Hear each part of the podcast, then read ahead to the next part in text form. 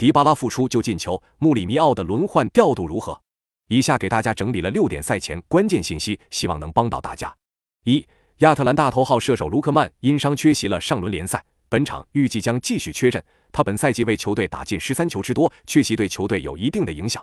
二、亚特兰大的二号射手赫伊伦德在四月的前三场比赛里面打进了六球，但最近三场比赛却一球未进，状态大幅下滑。